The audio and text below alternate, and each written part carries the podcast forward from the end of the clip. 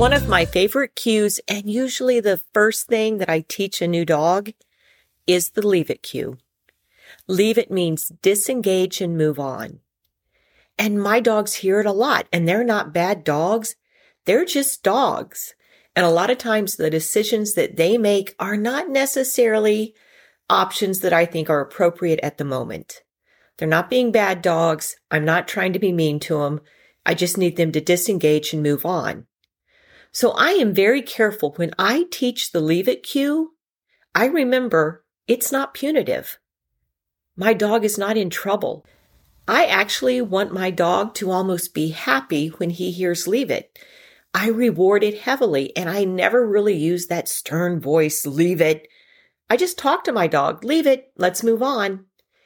And the reason it's so important for me to make sure that my dog doesn't see leave it as something negative or that they're in trouble is sometimes I will use it in situations that are a little tense.